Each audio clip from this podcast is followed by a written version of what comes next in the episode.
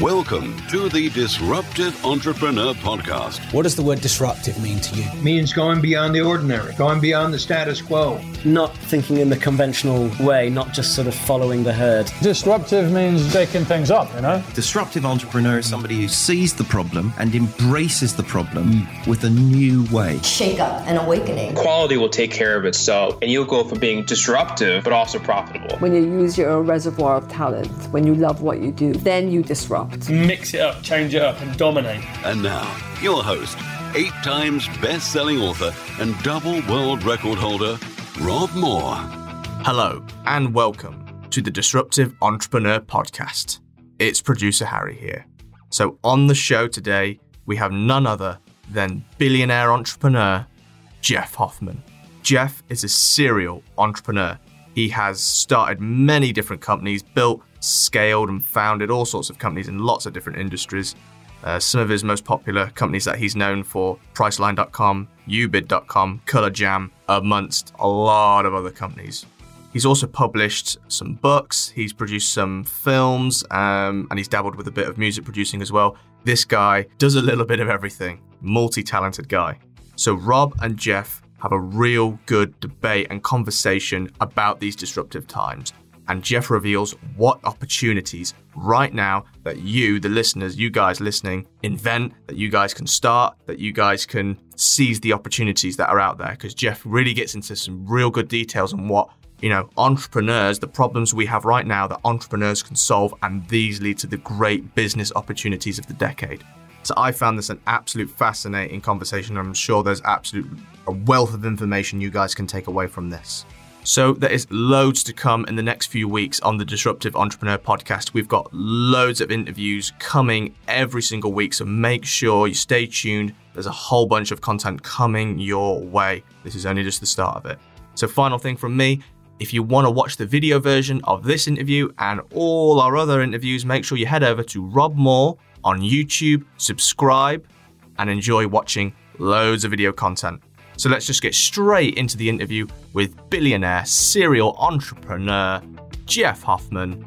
But remember, if you don't risk anything, you risk everything. Hi, it's Rob Moore here, and welcome to the disruptive interview with Jeff Hoffman. Jeff, thanks for joining us on the show. Thank you so much for having me today. I'm excited to be here. Yes, and me too, me too. So I want to get straight in if that's okay with you. Absolutely. Um, to anyone watching and listening, I think you're going to see an amazing story unfold. I know many of you will know Jeff and many of you won't.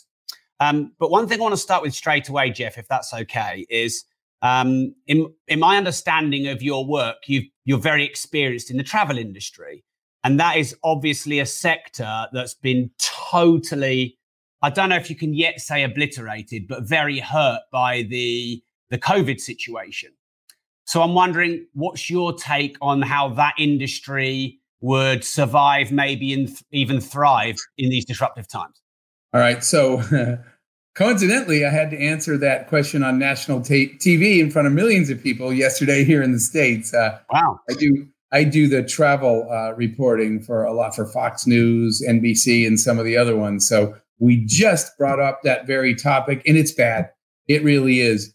Um, you know, as an example, so before that TV appearance, I was looking up the numbers just to be sure. And the big sites, you know, that I was part of Priceline.com and Booking.com way back when.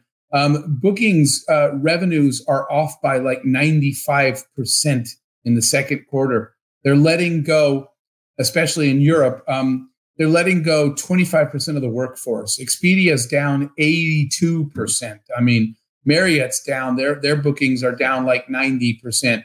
The travel industry is decimated on a global basis. People are not traveling. And what's really tough is we're losing international, like Virgin Atlantic just declared bankruptcy. People that international airlines can't stay alive because no one's flying. And the small regional carriers that we count on to get around inside of Europe or inside of any country are all dying. So it's bad right now, really bad.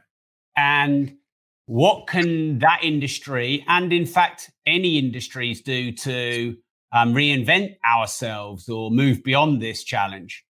Well, you know, that is exactly the challenge that I would absolutely love to talk about for entrepreneurs uh, and small business owners everywhere. I, I, have come up with this thing I call my three R's: uh, repurpose, retool, and redeploy. Um, because I've been talking to literally thousands of small business owners all over the world and entrepreneurs since COVID happened to answer that. Before before we do that, though, you know, for your audience in the entrepreneurial space, um, for those big companies, there's no easy answer. If you're an airline or a hotel chain, I'm talking about the big ones now. Um, uh, I, I guess the good news is that they're slimming down, right? They're making their operations more efficient. So later, that should help in cost reductions for all of us. I'll just give you a quick example. I know in the US, Delta Airlines operating costs used to be $100 million a day to run Delta. It's down to 27 million a day. So the only thing they can do is streamline their operation and hang on. They don't really have another business offering except to fly you around. But for the rest of us, um, I think if you want to talk about it, uh, this is a time of reinvention. This is all, an opportunity, actually, not just a problem. It's an opportunity to reinvent your business to take advantage of what everybody's calling the new normal. And some smart and innovative leaders are jumping all over that and already doing well. Mm. So um, I have a lot of startup entrepreneurs and scale up entrepreneurs who follow me. And if there's one thing they say regularly is, oh, well, I'm, I'm disadvantaged compared to my competition. They've been doing it longer. They're more experienced. And I was saying to them, well, look, this lockdown and this maybe disruption is now the lean, agile startup entrepreneurs' great big advantage because in a way it's leveled the field and the big players who aren't as lean and aren't as agile and only have one business model and can't move or pivot like you said many of them are in a lot of trouble but the lean agile entrepreneur surely this is now an age for them to step up and really grow their business. You are 100% right. As a matter of fact, uh, disruption, your word, um, disruption and chaos should be the alarm clock for an entrepreneur. When disruption and chaos happen, that alarm should have you jump out of bed and say opportunity is everywhere. And you're absolutely correct that those big companies that have been there longer than you and bigger than you, they can't move. They're not as agile as you. So this is the time to reinvent, and this is the opportunity for the little guys, the startups and the scale ups, to take huge market share uh, because they can adapt to the new conditions way faster than those big companies get. So I think that people should be as much as all the you know the the, the horrible negatives of this moment in history with COVID. There's also the positives, which is that it's just filled with opportunity everywhere uh, for the people that move fast. Mm. Completely agree. Um, I'm going to change tack slightly here, Jeff, if you don't mind. Sure. Um, now, I understand growing up, you had some trauma and you lost some people close to you. And I wonder if that in any way defined your entrepreneurial journey. So, would you mind going back and taking us to, towards the start of your entrepreneurial journey? And if any of that traumatic part of your upbringing, uh, you know, if it maybe fueled you as an entrepreneur? It absolutely did. Um, but and it, it uh, let's just say it accelerated. It poured gasoline on a fire that was already started. Um, but it absolutely accelerated it, and I'll, I'll kind of explain how. When I grew up, so I was already driven by, and, and this is what I I want all entrepreneurs, you know, be dri- driven by some greater purpose besides just starting a business and making money. And it turns out, you know, if there's one thing I've learned, it's that entrepreneurs driven by passion and purpose far outperform the ones driven by paycheck. If all you're there to, to do is make money, then the times when, which we all have these, when you're not making money, when the tough times and the lean times, the time like now in COVID, those are the entrepreneurs that quit because they're like, I came here to get rich. I'm not getting rich. I'll go do something else. The ones that are driven by some greater goal, there's a reason they became an entrepreneur and started a company. You can't stop those people. So for me, mine was um, early on, I grew up in a small town in the Arizona desert in the United States uh, with a single mom who had four kids and three jobs. Um, so we didn't have anything. And I grew up in a town where nobody ever went anywhere or did anything. I'm not judging those people, right? There's no right or wrong. Entrepreneurship is a DNA thing. You, you got to follow your DNA. But I had these dreams that I got to get out of this town. But what I really wanted to do, I'll tell you what fueled my early journey uh, was a quote from Mark Twain, of all things. I was uh, reading a textbook. I, uh, uh, I mean, sorry, a, a, book that we had to read for like seventh grade. And in the cover of the book, Mark Twain had a quote that said, travel is the fatal enemy of prejudice. And I remember I was up all night. I was like, what does this mean? What is he talking about? And what I decided was that for me to evolve as a human being, I needed to go see the world. And I needed to, you know, break bread, have dinner in the home of all kinds of people all over the world that didn't look like me so I could become an actual citizen of the world. And that was my goal. Great idea. Told all my friends and everybody laughed at me. Really, dude, who is going to pay you to fly around the world? You're broke and you live in the middle of nowhere. How is it you're going to go see the world? And so I realized that the beauty of entrepreneurship is that we are the ones that get to design our own future. Everybody's hoping for the best. Why don't you just create it? Why don't you just literally design the future you want to have? So, my entrepreneurial career, and now you should be less surprised about me being involved in things like booking.com, uh, was that I wanted to see the world and I had no way to do it. So, what I thought was, why don't I just start a travel company? Why don't I create a job where my actual job is to go see the world? And I'll just end that part by saying that my first startup was uh, I had a corporate job and I, I couldn't do it. I just couldn't. So I quit one day. And everybody was mad at me because I had a good job with a good paycheck at an engineering firm and I quit. Um, but I couldn't operate in the environment. And I was in an airport, bought a ticket to go see my mentor. Uh, and the lines were an hour long. Back then, you had to check in to get a boarding card. And I missed the flight. And I got really upset about the fact that we were all standing in a giant line. So a ticket agent could print boarding cards on a printer. I was like, seriously, this is the process. So I went home and I created a startup, but I'm just telling you this because I created it for two reasons.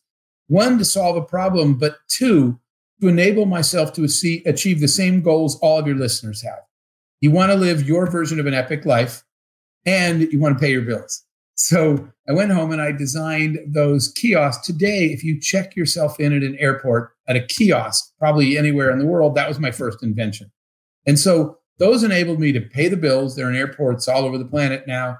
And they enabled me to go see the world because my actual job every single week was to fly to a different country to install kiosks. Oh, one more thing though, to be fair, you asked me about loss. Later in life, my absolute closest best friend in the world, Michael, drowned in a freak accident off the coast of Ireland. And I couldn't get off my couch for two weeks. And all of a sudden, all the purpose I didn't care anymore. The office meant nothing. The job meant nothing. Nothing did without having my best friend around to share the world with. And it really made me think.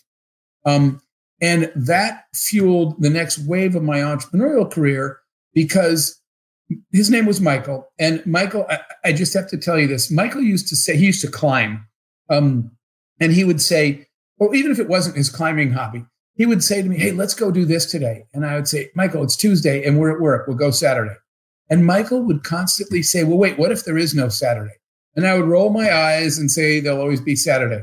And then Thursday would come along. Man, we should go to the park today. And I say, I'm at work. We have meetings. He worked for me for a while. Go back to work and we'll go Saturday. And Michael would say, What if there is no Saturday? And the phone call I got from the Irish Coast Guard was a Saturday morning when they called and said, Your friend is lost at sea and we never found him. And I woke up that day and I said, What if there is no Saturday? What if they do run out? So that is what fueled me. When I took a break from tech, I started a music company, a movie company, and now a television company because I was afraid to run out of Saturdays before I had lived out all my entrepreneurial dreams.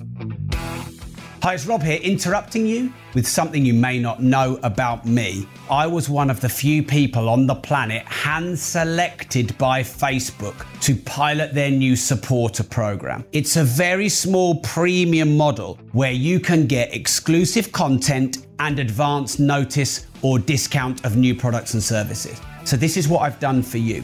Not only can you get best discounts, for any training that we might run. Not only do you get notified first of any launches we do, we also do supporter meetups, supporter dinners, supporter WhatsApp groups where you have a, a deeper community.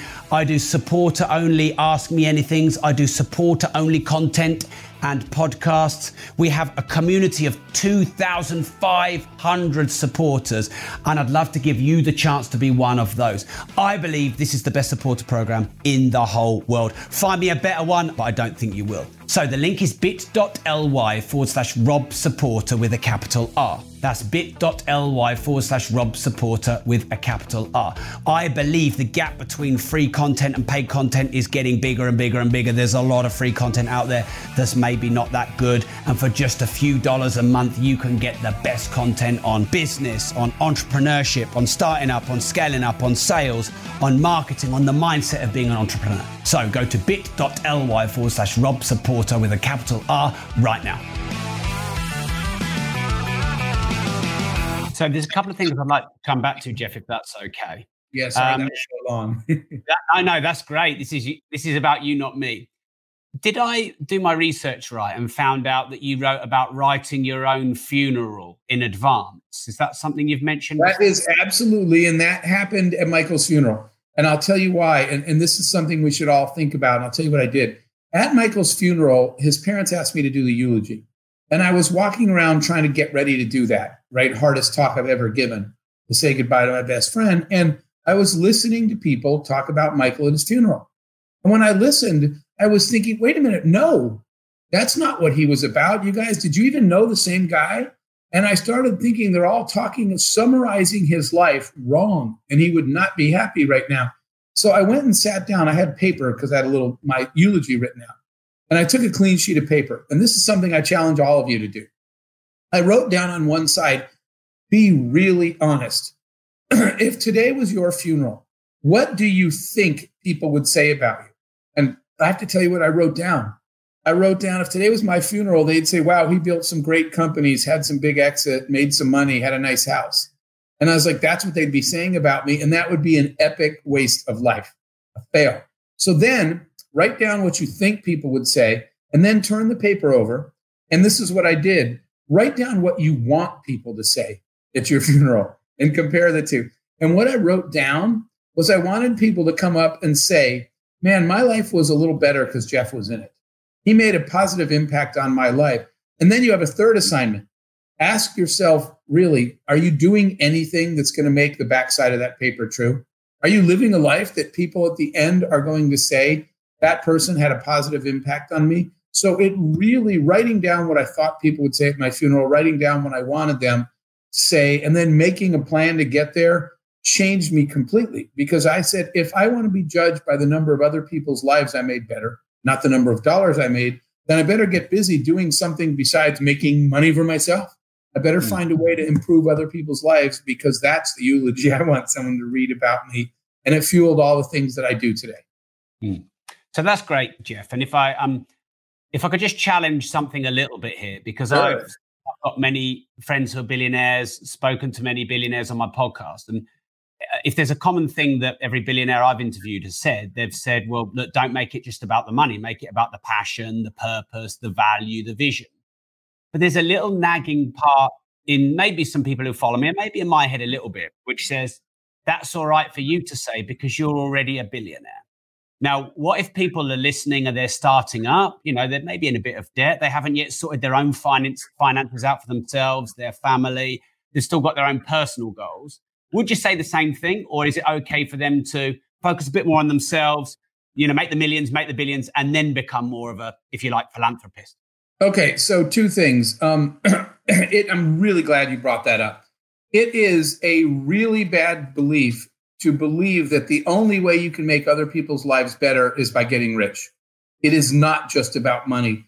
Many of the things that I do today don't cost a dime. It's the time that I give to in my organization to mentor people, to spend time with children who don't have parents or who need guidance, to go out in communities and teach uh, for free to people, teach entrepreneurship, teach people how to improve their own lives. A large percentage of the things we do anybody could do and they don't cost money. So please don't wait until you've achieved, quote, financial success to be useful in your community. That's the first part. We were doing things in our community when we were broke.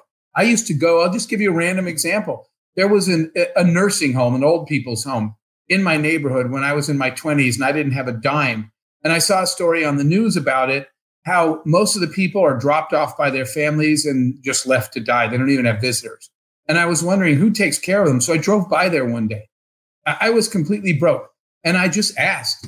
And the woman there said, Who are you and what are you doing here? She was suspicious.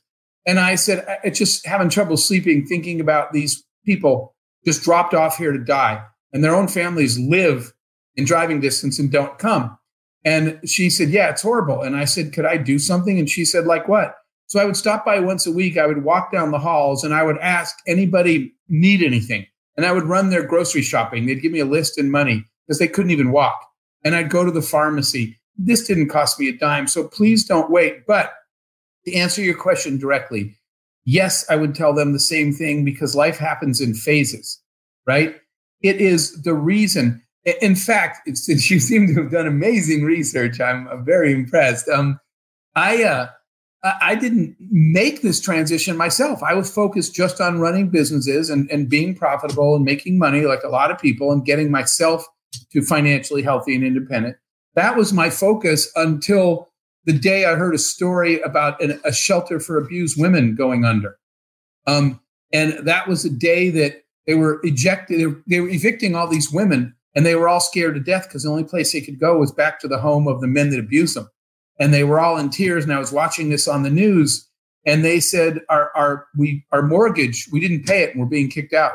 And I was sitting there thinking, "Man, they should help those people. They should help those women." And that was my life changing moment, another epiphany moment, because a thought occurred to me. I was sitting there thinking, "Wait a minute, there is no they." If everybody watching a problem says they should help these people, nobody helps them. So I wrote on my board, the words are still there. I wrote, There is no they, it's you. It's all of us listening. If you see a problem where you live, go do something. If you don't have money, donate your time. But I did have money then. So I was able to pay for the house and provide a facility for abused women in my city that they could stay at for free if they had nowhere to go. And when I went home, I wrote something else on the board. As a matter of fact, the woman that ran the house was on the news. And I did all this anonymously because I didn't want the story to be about Internet Entrepreneur Fund's house. I wanted it to be we need to take care of abused women in our community. So I did it anonymously. And on the news, this woman was crying. They were all crying again, and but they were crying happy tears. And she said it was a miracle. Some guy anonymously came in here and paid for the house. Um, and I went back and I wrote down again on my board, your success is someone else's miracle. So I was no longer ever, in fact, I couldn't wait to start another company, be, run it really well, become profitable, and help somebody else. So the formula of taking care of yourself, getting economically healthy, and then using the rest of your financial success to help other people is important. But what I'm saying is what you said, you're talking about people that are in their early phase, they have a startup, they haven't made money yet. That's fine. The reason I spend so much time now teaching people how to run a profitable business, and people always say, Jeff, how do you pick the people you mentor? I pick the ones that I believe if I helped you turn your business into a very profitable, successful business, you would use your success in a ripple effect to affect others. I pick the hmm. people that I believe are going to use their success to help, not just buy 10 houses. So you should be thinking that way now. You don't have to give money until you have it, but you should give time as soon as you can. I'd just like to add something to that, Jeff, because I think that's a fantastic answer. And I think people think, like you said, they think of life in stages and almost like they can only do one thing and not another thing. So it's like, oh, well, I've got to get out of debt and then I've got to make some money and then I've got to build a successful company and then I can set up a charity and then I can be a philanthropist. Um, but actually, um, you could um, set up a, a, charity or an organization to help other people right now. Why not? I set up my um, foundation at 36 years old. Most billionaires set them up when they're 60 or 65. So I thought I'll go early. Also, um, in the world of social media, where everyone wants a million followers and a million subscribers, for years, people have been asking me where I buy my watches. Many of you may know I'm a watch collector, I'm a watch investor, and those as an asset class have done me very well in the last 15 years. I have never shared where I source my watches from or my watch dealer until now. My watch dealer used to be a professional footballer for Manchester United, and he formed a watch brand called Broadwalk and he sources the higher end brands like Rolex, Audemars Piguet, Patek Philippe, and Richard Mille. I trust him, I've used him for many years, and recently we've done a partnership. Hence, I'm inviting you, if you want to start investing in watches and protect your money from the banks and inflation, to check out Broadwalk. That's B R O A D W A L K. And the website is broadwalkgroup.com. The email is sales at broadwalkgroup.com And please don't share this, but his number is 07496 878 153. Obviously, only message him if you're serious about buying and investing in the higher end watches. People have been asking me for years, and for the first time ever, you can get access to my watch team. Um, yes, you could have a video that goes viral and has 10 million views, but actually, a phone call for 15 minutes to one person who's struggling, who you pick up off the floor and give them some hope and inspiration. I really believe that you help the world one person at a time. And often we're thinking of scale and growth and you know the, the reach that we get. Um, but you know, three or four phone calls a day to help people every day. I think you, you build a legacy of helping people one individual at a time. I am so glad that you said that. Uh, in this world, like you said, where people are trying to build numbers that are meaningless. You have whatever a million people that follow you that don't know you that you've never spoken to, you've never done anything for. I'm not saying that's bad. You may have inspirational words that are helpful to them, but it is much more powerful to do what you said, to actually be positively in somebody's life um, and make a real impact. So I completely agree with you. In fact, right now we're doing a program um, that we're doing out of my organization, uh, Global Entrepreneurship Network, and a a small business resource uh, company that are friends of mine called Hello Alice. But we teamed up in the U.S. The smallest entrepreneurs are dying right now. Two million small businesses closed in the second quarter in the U.S. because of the COVID pandemic, and these people literally can't feed their family. They might have a restaurant or something that's been passed down for generations and it's closed permanently because of COVID, and the families can't eat. So we just started our own program and we are handing out, but we dig in deep. We ask them, these entrepreneurs to tell us their story, tell us about their family, tell us how they're living, tell us how they grew up. And we're handing out $10,000 cash, not a loan, not the government's money. We're doing this privately.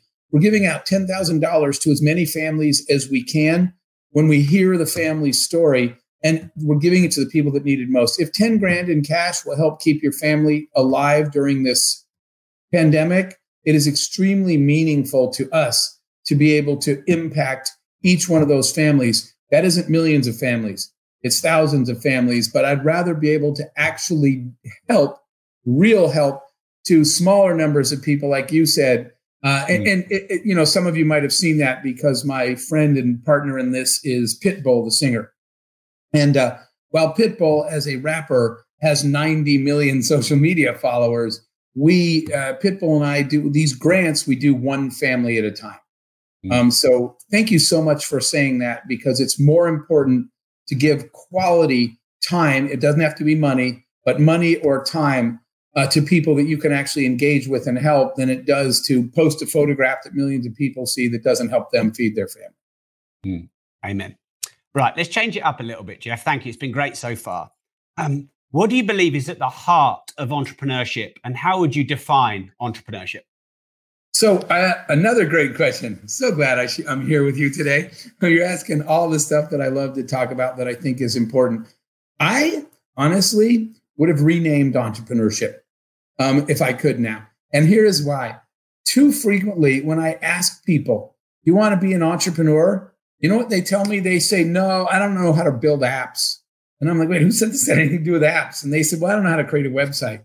And I was like, who said entrepreneurship had anything to do with tech at all? And the reason that they think it's only tech is because, at least in this country, if you said, name a famous entrepreneur, Mark Zuckerberg, Bill Gates, pick them, they're all tech, right? Whoever you would name, um, Elon Musk, they're all really in a tech space. And so we forget the fact that entrepreneurship is about agriculture and farming and medicine and fashion and all these other fields. So I would rename uh, entrepreneurship to self determination. Entrepreneurship is not a job, it's a mindset. And it's the mindset of saying, I am going to change the future. I'm going to change my future and I'm going to change the future of people around me, maybe even the world, based on how big your product or service goes by creating a product or service that changes the way things are done. So entrepreneurship is about self-determination. And you asked what's at the heart of it? The heart of it is two words, problem solving. So many people come to me with solutions that are looking for a problem. they say, Jeff, I invented this, right? And I'm like, what is that thing? And they tell me, and I say, who's going to buy that? And they say, well, hopefully somebody. I think it's a good idea, and I'll push it out in the world and hope somebody buys it. Meanwhile, that same inventor is driving through town that day complaining about some problem, right? You heard mine. I was standing in line at the airport and I could not get on my flight because the lines were an hour long check in. So, in next time you see a real problem in the world that bothers a lot of people, stop and say, should I complain like everybody else? Everyone in the airport was complaining. I was the one that said, I'm going to stop complaining. I'm going to fix this one. Next time you find yourself, a friend of mine, Lars, um, Lars is Danish. Lars was the guy that kept getting lost in his car in the days of paper maps and all asked all of his friends, and everybody hated paper maps. And instead of complaining and throwing the map out the window, Lars sat down and said, I think I can fix this. And he's the guy that created Google Maps.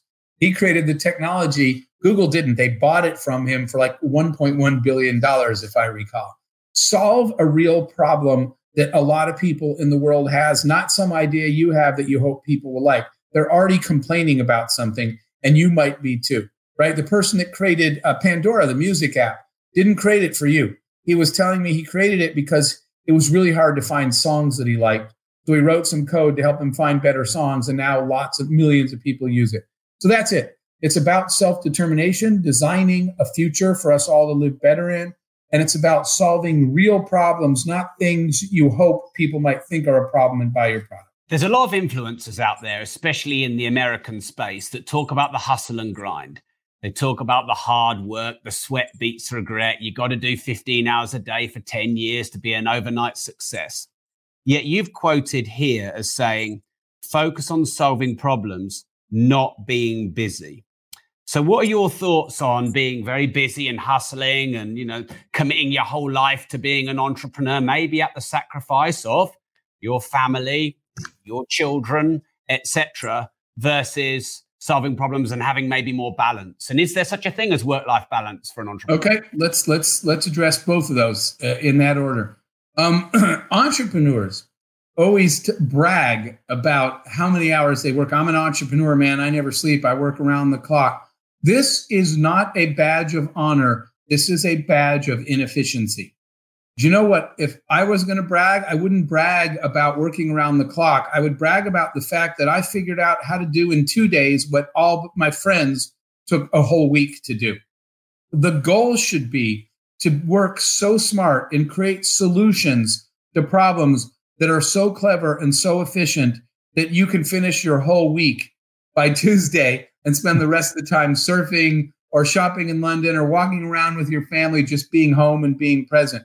So here is the difference. The, is the grind and the hard work important? Absolutely. But here's the subtle difference I'm going to make. Entrepreneurs are the ones that will do that when they have to. When I was on the way up and launching things, there were times where I spent, I didn't do an all nighter and I didn't do a two nighter, I did a three nighter. I didn't go home for three days in the office right? I walked to the, there was a gym down the street. I snuck in and showered and snuck back. I wasn't even using the gym.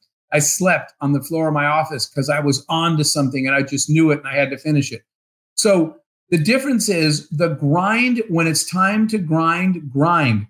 But your goal the whole time should be having one eye open to saying, man, if I could figure out how to do this next time in a day instead of those three days round the clock without sleeping, I'm going to do that. So don't be proud of working around the clock. Be proud of finding ways to get work done, building systems. If you think about a system like booking.com, the idea of the business model was what if we could build a business that just the cash register till goes ding, ding, ding while we're at the beach, right? Create a business that's so well designed and so efficient that you're not grinding anymore. So you're hmm. putting in the grind when you have to do that, but you're trying to design a life where the ultimate win it isn't really the money. Sometimes people are, I, I have billionaire friends who are slave to their money. It's freedom. I never wanted to get rich. I wanted to get free. I wanted to not have to take anybody's crap. I wanted to do the things I wanted to do. I wanted to be able to take the day to go help somebody, right? One person and help their family or whatever. All that stuff does require economic independence. but I wasn't, it wasn't things that I was really wanting early on. It was freedom. And yes, freedom takes money in many cases, but I wanted the freedom to have my week my way. That's what you should be fighting for. So that's the first part. Um, you grind when you have to, but you design a life where you don't have to do the amount of work everyone else does, and you're still more productive than them. Um, the other part, wait, what was the second part of your question? Uh, the work-life balance quandary. Oh, yeah. yeah. So um, here's what I think. Um, you will never achieve quote balance, so stop worrying about it. What I mean by that is no one has a perfect life. No one is good at everything. So quit holding yourself to that standard. You're stressing yourself out if you are believing that I'm supposed to hit some magical, mythical balance. So here's what I think you just do the best you can. And as long as you are doing the best you can, you'll have a really good life. A pretty darn good life is good enough. Stop striving for perfect. And let me tell you something that I do. And it came, I, I won't bore everybody with the story, but you might have heard it since you did your research because it came from a car engine that I heard humming. And I understood when and asking the mechanic that the reason the car was so silent was because every gear, every piston, everything in that engine was working in perfect harmony then. And he told me when an engine is in perfect harmony, we call that resonant frequency. And I went home after talking to this mechanic and I said, Man, what's my resonant frequency? What makes all the gears of the engine of my life hum as efficiently as they can so I'm in as best shape as I'm tuned the best I can. So here's an exercise you can do. This is what I did. I went down and I said, What are the gears of my life? Right? If you think of it as mathematical equation, it's the quality of life equation. What are your variables? So here's what I wrote down. Uh, financial health is one. When you're broke and you can't pay your bills, you're stressed. Financial health is one of the gears of my life. Spiritual health, mental health, physical health, relationship health. How's my health with my family, my parents? How's your health with your significant other, your children, if you have them? How are you doing with your friends, right? How are you doing on goals of yours, like you were going to learn Mandarin this year? What are all the gears of your life? I wrote them down in a row, all on the wall. And then I left them there. And what I do is I think about them like a car engine. I look at those things and they're never all green. The dashboard is never perfect in your life, especially when you're an entrepreneur. What happens is I look and let's just say this one. At this moment, the parents' light is flashing red because I kind of yelled at my mom Saturday and I haven't apologized. So it's on the board. So what I say is right now, I need to leave the office and drive over to my mom's house and I need to fix this one. Work is not more important than mom right now. But then when I get back, something in the office is flashing red, right? and so I run down the hall and fix that. But then I'm exhausted and I'm eating bad. So you know what's flashing red today? My physical health meter. So I say, you know what, man, I got to start working out in the morning and I got to start bringing food to lunch and not eating in that cafe you're never going to have perfect balance, but you're going to look if you're conscious of the things that make you happy and you constantly stop every Friday. I go through that list and I say, what do I need to, who do I need to take care of this weekend? And everything goes up and down. And I just do my best to keep it as close to the middle as I can. Good enough. Trying your best and doing well enough is okay. Stop trying to be perfect. In your book, um, the sub headline is seven proven principles to grow your company. So I'd love to hear about what those proven principles to grow a company are and, and for you to um, shamelessly plug your book because I, uh, I have lots of followers who love reading and love listening to audio books. They're hungry for them. So yeah, it'd be good to know what some of those proven. Let, us just do a couple of those. Um, the uh, uh, my co-author David Finkel and I wrote this book to answer the question we kept getting asked. Um, people kept keep saying the same thing to me uh, business owners. If they're you know new uh, whether they're a startup or a scale up whatever level they're at they're trying to get to the next level and they keep saying i'm stuck. What should i do? People keep saying to me i'm stuck. I'm working more hours than i've ever worked before and my growth has stopped. Right we launched this company we got up to 6 million euros in sales and we've been at 6 million for 3 years yet i'm putting in more time i'm stuck what do i do and so you know, I was blessed to be part of uh, multiple companies that scaled globally. Uh, we had companies uh, that do business all over the world that were startups and became multi billion dollar companies. And so looking back, uh, what I did was say, what are, I wish I'd been smart enough to know this stuff going forward. I would have gotten there quicker. But what I did was I looked back and say, what worked? What were the things that we did along the way that actually made all of this work? How did we get here?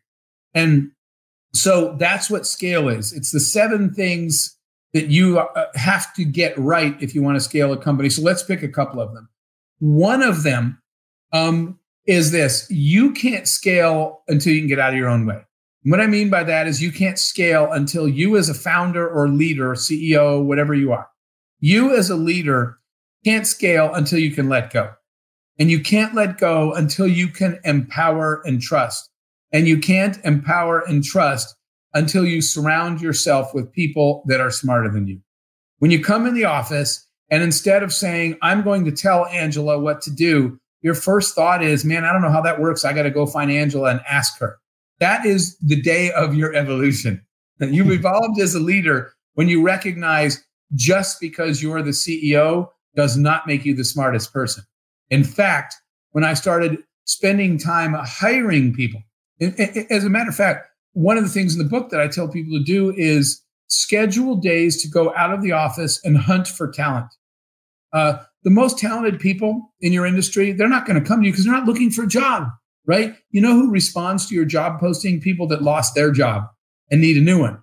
You know who doesn't respond to the job you're posting? The best person in the industry because not only do they have a job, but everyone else is calling them. So putting in the effort to go find talented people and spend the time trying to convince them to join you is worth it. So we didn't scale until I surrounded myself with people smarter than me and I got out of their way. I would ask Angela, not tell Angela. She ran customer service for me. Uh, and, and I would say, if you need me, I'm down the hall. If not, I'll stay out of your way. If you need lunch, I'll run and get it for you. Whatever it took to take care of Angela, because she was amazing. She ran customer service for four companies that I built. So there's one. Surround yourself with people smarter than you, lead from the bottom and not the top, and dedicate time to hunting for talent and taking care of it, not running the company all the time. Um, let's uh, let's see. Let's do another one. Well, I'll, I'll do another one that's really good, and, and then we'll move on. Um, here's one which is about operations, um, and it is my sell more flowers thing. Um, and I learned that from a, a guy that he and I were giving a speech at a big conference, and he had a little flower shop in New York and one florist. He was a tiny business like many startups. And at that point, he had grown. His company is called 800 Flowers, but it became at that point the world's single largest volume seller of flowers. He went from a tiny little shop to the world's largest seller of flowers. And I said, uh, How did you do that? And he said, Come visit my office. And he taught me a really important thing that, that is also in the book he taught me this. They would he would walk down the hall and he would he would say, "Well, ask yourself this for your listeners. What is the one fundamental thing that makes your business happen?" His was when somebody buys a flower. Okay, ours was when somebody lays their head on a pillow in a hotel room, we get paid.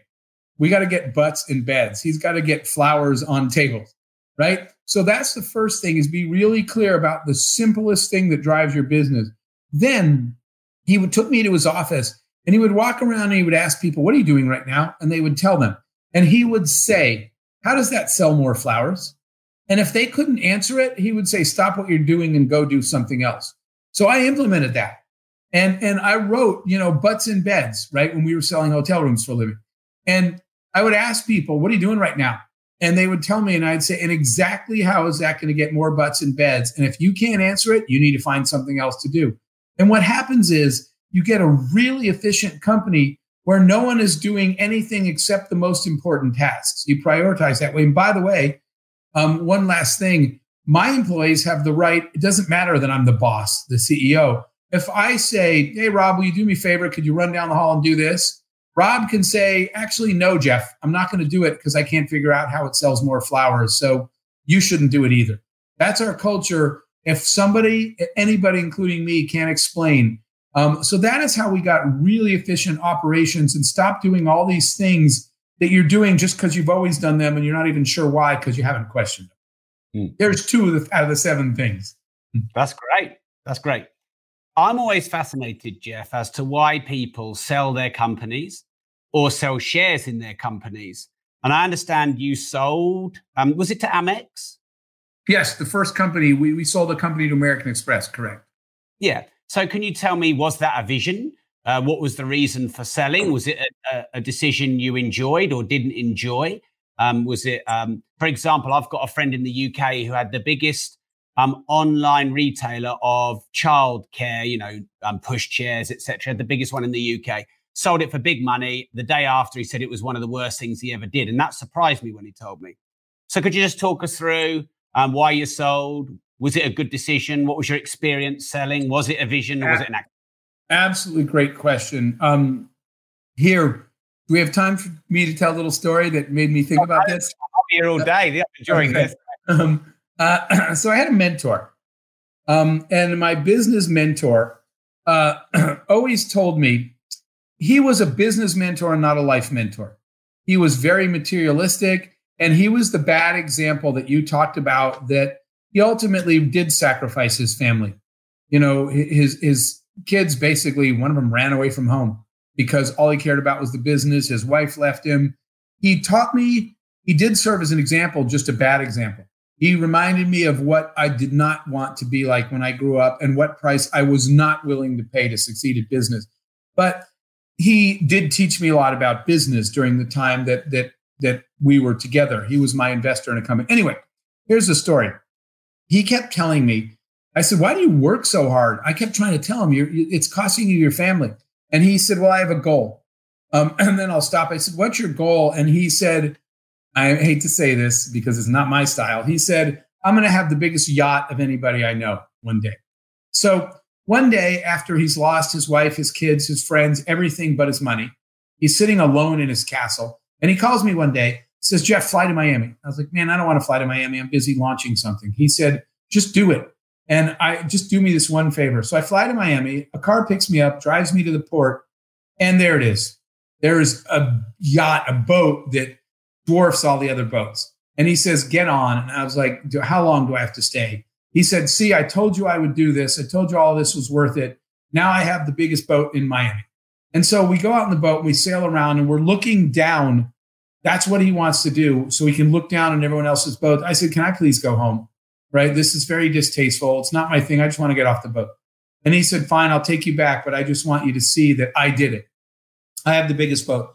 We're pulling into the harbor in Miami. And as we're doing that, all of a sudden the sky gets dark. And I was like, man, we just beat the storm. It's a good thing I wanted to go home so fast because we'd be in the rain. And at the same time I said that, the thought occurred to both of us wait a minute, there's no clouds in the sky. How can it be about to rain? So as we both turned around, the moment happened. Behind us was a yacht so big it blocked the sun. it was towering over us. And I looked up at this giant boat and he looked up and he said, Get off the boat. I have to go back to work. And I said, Oh my God, how big of a boat do you need? So now I'll tell you why I'm telling that story. When I was driving home, I asked myself the question everybody building a company and thinking about eventually selling it should answer How big of a boat do you need? And the reason that I asked that is what is your goal with this company? Do not buy into the myth that every company you start, you have to make it last 20 years or as long as you can and milk every penny of it. It says who? Who made that rule? So I asked an entrepreneur that. I said, How big of a boat do you need? That I was mentoring. He said, Honestly, my last startup failed. I'm $400,000 in debt, and I like to have a couple hundred grand in the bank. And I, he said, If I could pay off all my debts, make everybody whole, and had maybe 200 grand in the bank, I could breathe. I said, So the boat you want is 600 grand right now. And he said, Yes. Somebody called him and offered to buy his company for a couple million dollars. He said, First thing he said was, Man, if I kept it three more years, I could get more. And he said, If I kept the company five years, I'll bet I could get twice that amount of money. And I said, Or COVID could happen, not really those terms, right? Or you could get hit by a bus, or, or, and or. You don't know. I said, the whole reason we wrote down what size boat you need is so you would see it when it sailed up. You need a $600,000 boat. Take the deal. You wound up going home with $900,000. Buy the boat that you wanted, right? Be happy. Take the next year off to be with your family, travel, be with your kids, whatever. and then start something else. If your next boat's bigger, that's up to you. Your next boat might have nothing to do with money, but you need to know why you're doing this now so that when the deal comes, you don't say, I can't sell my company because I know I could get more. If the amount that's on the table is the amount that you were looking for for this company, take the deal. And if you're a good, I've done eight startups. If you're a good, a, a good entrepreneur, you'll have another one and it might be 10 times. The biggest one I was ever part of, Priceline and Booking.com, was the fifth startup I was part of. So if you're good at this, it'll get better. Don't be afraid to take a deal if the deal meets your needs, which isn't going to happen if you don't know what your needs are. I love the story. I'm still going to ask the question again. So, why did you sell? Um, oh, I sold because I had that same thought process. What was I trying to do? Where was I trying to get to? Does this company have to last the rest, of my life? How much do I think it's going to grow? How often is a Fortune 500 company going to say, We love your little startup and we'll pay you well for it? I just made a list of all those things. On one side was my boat. Where was I trying to get to? And I had an idea, and it wasn't it wasn't massive, but I knew what size boat I knew I wanted. I wrote things down, right? College funds for children. If you're going to have daughters later, they're put aside money for their weddings. Take care of your parents. Take care of your siblings. I made a list of all the things I'd want to do. Have this amount of money that I would be able to donate to charities. Have this amount of money. So I made a list of things I wanted to do that were based around it. Time I wanted, all those things. I wanted some time freedom. I wanted to do a little travel. When I wrote it all down, I said, What do you want to do with your life at this moment, not for the rest of your life, for the short, near term few years? And then on the left, I said, Does this acquisition offer enable that? And I said, It, it does. And the only, the one thing that's certain is if I take this deal, here's what happens to my life. The thing that's uncertain is what happens if I don't take it. I don't know if I get another offer. I don't know if the company gets 10 times bigger or, or fails after this but it met my requirements. So I took the deal. I said, you know what? And I did have friends saying, you should do this for 10 more years. And I was like, right now, everything I want is on the table in front of me. I'm going to take it and I'll just start another one after I take some time off. So I took it because it checked off every box on my list. And it did that because I actually wrote down the list. Great. So I'm going to ask one more question and then we're going to go into the quick fire round. You can right. take as long as you want, Jeff, but that's just a little sign that right. if you finish up soon, you can. Um, one thing I'm seeing more and more in the most successful people, define it how you will, that I interview, is um, curiosity. They are very curious individuals. And I believe that you think that curiosity is a, a trait that's interesting in entrepreneurs. What are your thoughts on being curious? Yeah, so uh, uh, that the perfect one to end on uh, before we do the lightning round because I got this question long ago when I first started, when I quit my job, when I was broken, unemployed, and I started becoming an entrepreneur. And I started looking at researching and listening to, right? This is why I love podcasts like yours, because I want to learn from people. Um, and I want to learn from people that already did what I want to do. And so there weren't people like you doing what you do, my friend. That's why I'm here. Uh, so I didn't have any help. So I said, well, I'm going to try to study people that were successful. And this was the question I was asking myself What are the world's most successful people? Whatever your definition of success is, whatever everybody has their own heroes. What is it that they are doing that everybody else isn't? They must be doing something different or we'd all be them. And we're not. So that was the question. And one of the first things that I noticed uh, was that they have this deeper well they fed everybody has curiosity. The difference is they fed theirs instead of ignoring it. So in fact it was really cool because uh, saturday i did a live event uh, with some really cool uh, friends and heroes uh, vint cerf. Vint is considered the fa- vince the guy that invented the internet right? Um, we had nolan bushnell. He invented a little thing called video gaming when he founded atari. Um, i was in manchester and london not too long ago with um, uh, Wozniak, Steve Wozniak from Apple. And there's a common trait that all of those people have. And that common trait is curiosity. And so when I started watching them, and here's how it plays out. And here's, I'll, I'll close with a technique for everybody. The way that it plays out is that, let's say that you're in healthcare. What do you do all day? You do healthcare. right? Because that's what you do. And if I asked you to come with me to a conference on the banking industry, you'd be like, why would I go there when I'm not in banking? I'm in healthcare. You spend all your time on healthcare. But what these people do, the most successful people, is they create time to let their curiosity, it's contained, run wild. So I created a technique that I'll share with everybody uh, that I call info sponging. That, that term doesn't mean anything. I just made it up, but it's emulating curiosity and releasing it. So what I do is for the first 15 minutes of every day, um, because again, I notice these successful people schedule time to let their curiosity go. So for the first 15 minutes of every day, here's what you do. You are not in healthcare and you do not work for your company. Whatever industry you're in, for 15 minutes every day, if you can't do this daily, do it once a week at least. For 15 minutes, you're not in your industry, you're not at your company, and the challenge of info sponging is to learn one new thing every single day that you don't need to know. And so, because that's what I observe them doing, studying something in some other industry. So when I info sponge, I go online and just follow your curiosity and I read one story from some other industry. Um, I, I, it might be online, it might be a magazine, it might be a TV show, it might be a book.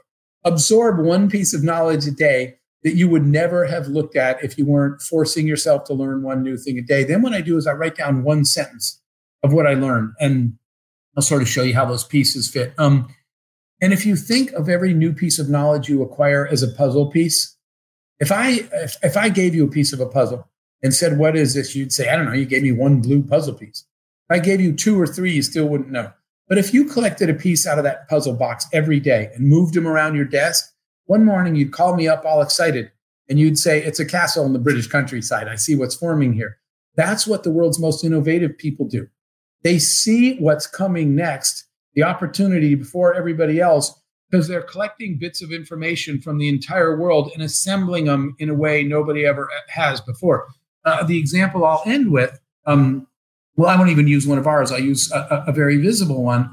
Uh, this guy's name was Travis, and Travis uh, was looking at the, what is the sharing economy. He didn't know what that was at the time. There was this thing called the shared economy when it came out. So he studied that and wrote down something. What is the shared economy? And then he was looking at something called task based freelance work. There were these new online, instead of a job, there were these new online trend where somebody could just give you an assignment and you could make a little money doing that. Then he was looking at micropayments, the way we could use our phone to send small amounts of money with, to each other without credit cards, right? Then he was looking at um, a story about side hustle. A lot of people wanted to make a little side hustle money.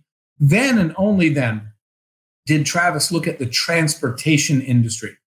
And Travis combined all the elements I just told you to create Uber if you were looking at taxis and someone said, if you were looking at the industry and you said, I'm going to start a new taxi company, what's the first thing they'd tell you to buy?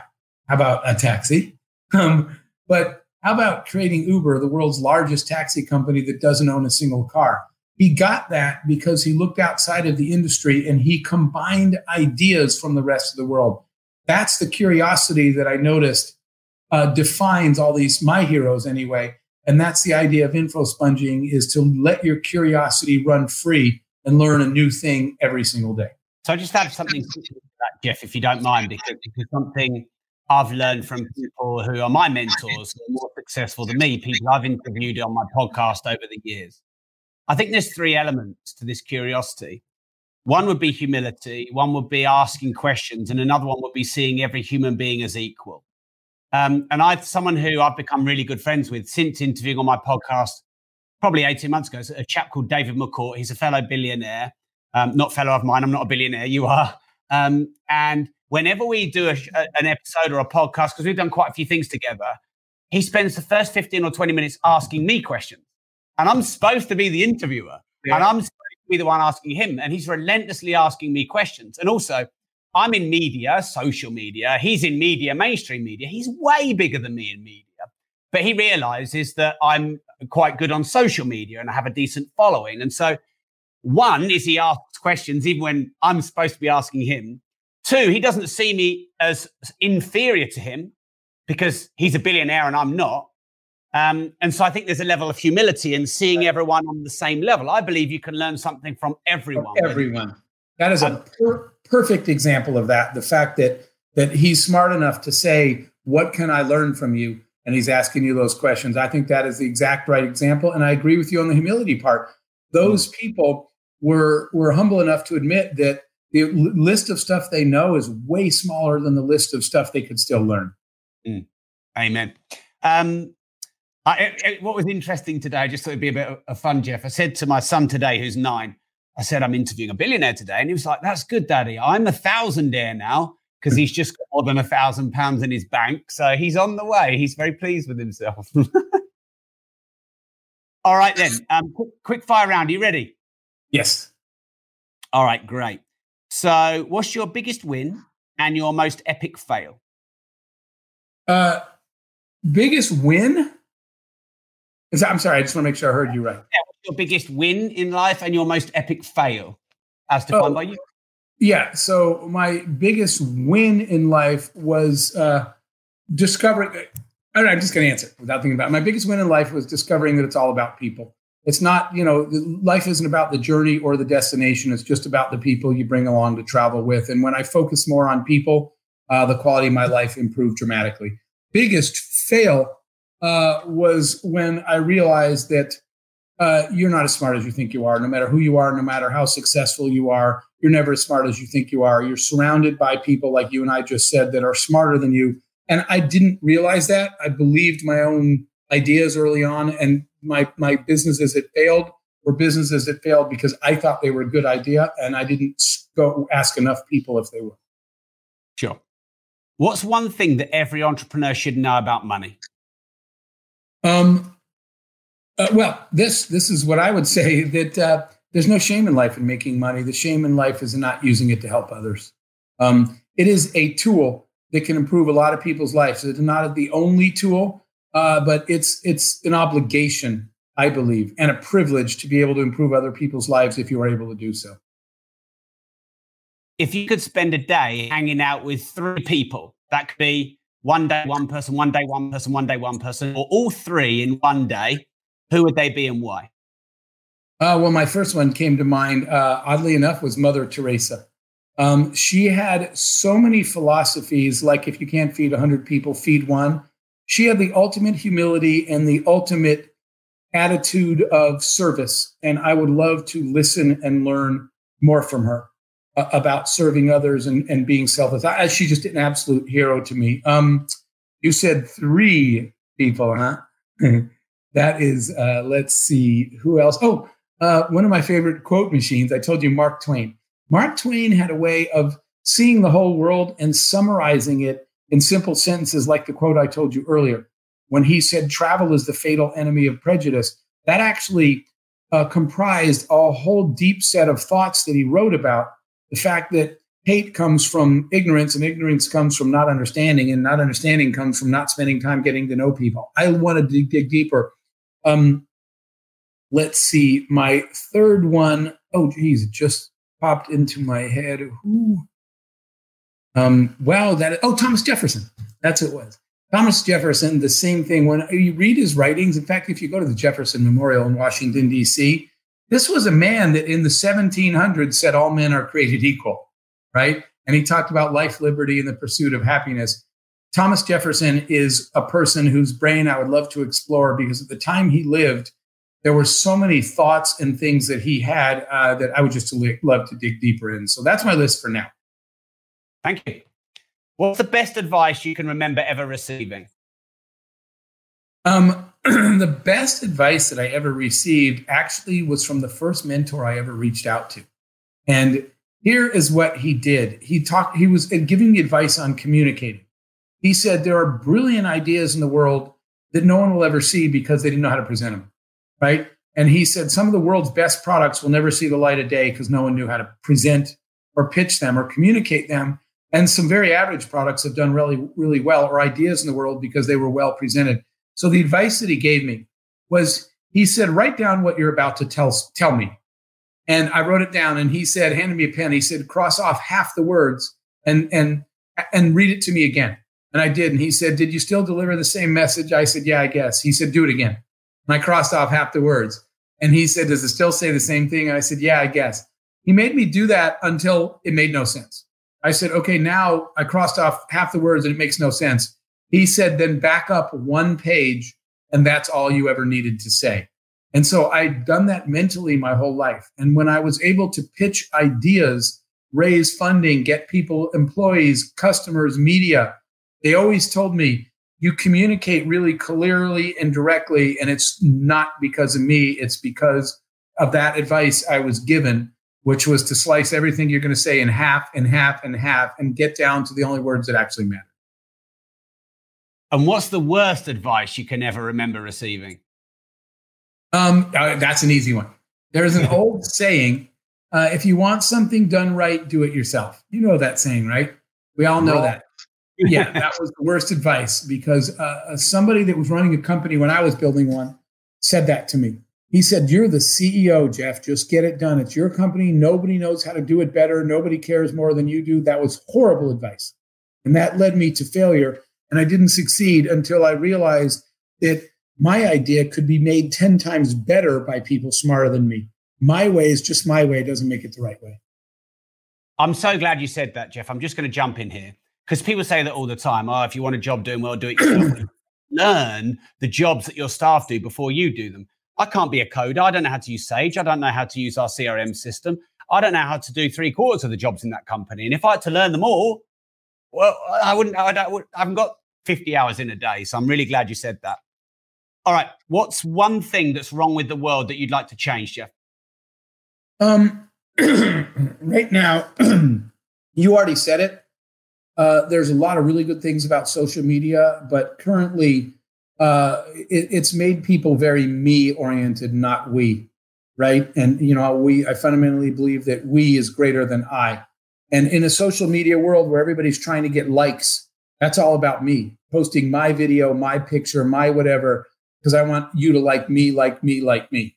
Uh, this social media is raising a generation of people that think the more people that quote like you, the better the world is. And you know, if you think there's all this conversation now about sites like TikTok, 90% of TikTok is people dancing, right? And stuff like that. It's not anything. So we've evolved to this world where people think self worth is judged by how many quote followers or likes you have, not by the actual merit or impact of what you're doing with your life. I, I wish we could, I hope we don't raise a generation of young people uh, that think if I dance on a screen and get a million likes, then I am a successful person. It's what you said earlier. I'd rather they actually had a positive impact on 10 people in the world and not a million likes and actually did something that counted. I'm not saying that social media is bad, it's important. I'm just saying it's becoming the most important thing, and that's a bad sign. Mm. Is there one person alive today that if we're if they were on this podcast or you could introduce us for them to be on this show that you would tune into and listen to straight away? Boy, that's a there's a bunch of those. That's a really. I just mentioned one of them, by the way. Um, uh, my friend Nolan Bushnell. He's the uh, you know founded Atari, hired Steve Jobs, hired Steve Wozniak, uh, et cetera, et cetera. Nolan is a great one because Nolan talks about focusing on talent more than the idea. Nolan Nolan wrote a book called Finding the Next Steve Jobs. And he wrote that book because he was focused on find talented people and the ideas will come. And, and an average group of people with a brilliant idea could achieve nothing. A brilliant group of people with an average idea will turn it into something. So I love listening to Nolan talk about how you recruit and find and maintain talent. Great. So we've got two more. In the UK at the moment, there's a bit of a, a surge of people saying, oh, we don't need billionaires. No one needs billions of pounds. No one should have uh, billions or be a billionaire. What do you say to that?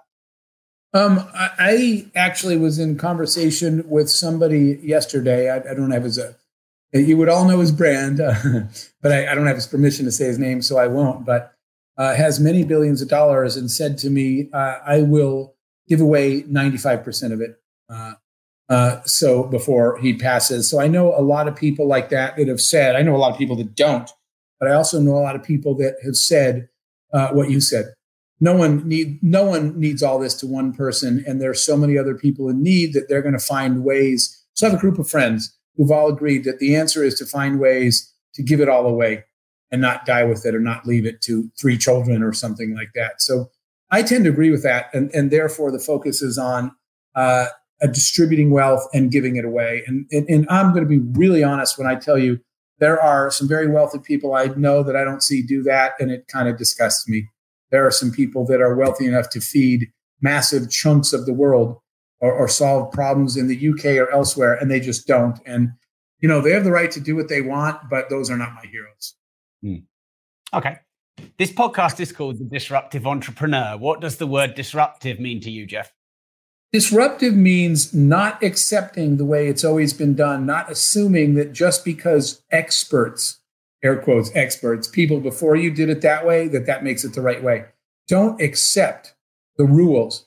Don't assume that the people that wrote the books were smarter than you. Um, leave open the possibility that there might be a better way to do this and give it a shot. Uh, again, you know, you don't should never feel fe- fear failure. You should fear not trying. So that's what disruptives is all about: is to actually believe, even if people are laughing at you, there might be a better way to do this. I see a brand new opportunity, and I'm going to give it a shot, even if all the experts are telling you that's not the way it works. What you should be saying to yourself in silence is, "Well, it might be soon." because I'm going to disrupt this industry. We did that with travel. Uh, mm-hmm. and, you know, we were some little startup and people were saying, Who are you? Right? We have these multi zillion dollar airlines, hotel companies, big people, way smarter than you, way more successful, but you think you can re engineer the travel industry? And uh, alone at home in our quiet, tiny little office with fold up furniture, we said, uh, Yeah, we kind of think we can. Disruption about is about believing that you might be the person redesigning an industry. Could you let us know the title of your book, Jeff, and where we can follow you, and if there's anything right now that you'd like us to see that you're maybe promoting, or any, um, yeah, any of your social media platforms?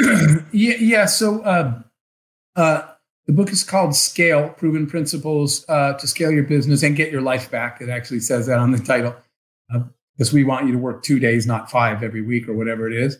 Um, so that's the book. Uh, I do have a website, jeffhoffman.com. Uh, my email, that's but that's more about my speaking and stuff, some of the philanthropy. My email, honestly, is just jeff at jeffhoffman.com. I eventually do get to all my emails. It just takes me a while. Um, two organizations that I would mention that I'm part of, uh, uh, but these are in our nonprofit side, um, teaching entrepreneurship to people in the world. One is uh, the Global Entrepreneurship Network I'm chairman of. Uh, that's a nonprofit. It's based in the US, but we do business. We help people start and scale ventures in 180 countries. And that's called genglobal.org, GEN, Global Entrepreneurship Network, genglobal.org. And the other one I'm part of is an organization that helps social entrepreneurs change the world in same kind of thing. I think our entrepreneurs in 187 countries now. And that is called the Unreasonable Group named after the George Bernard Shaw quote about all progress coming from unreasonable people.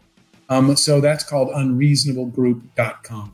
So those are the two activities I spend most of my time in, trying to teach people how to how to how to make the world a better place through entrepreneurship. Thanks for having me today. My pleasure, Jeff. Look, we've been one hour and eight minutes. You've kindly given your time. I've never seen, well, I have, but rarely seen so many comments because uh, I've got a social media feed on the right. So many people have said so many great things about you, Jeff. So I just think it's been a real pleasure, privilege. Thank you for sharing your time with us. You've been everything I was hoping for and more. Massive and thank you for following. Thank you. Uh, if uh, I forgot my Twitter handle, which is Speaker Jeff. Um, so love to say hello to some people, but thank you very much, and I will continue watching.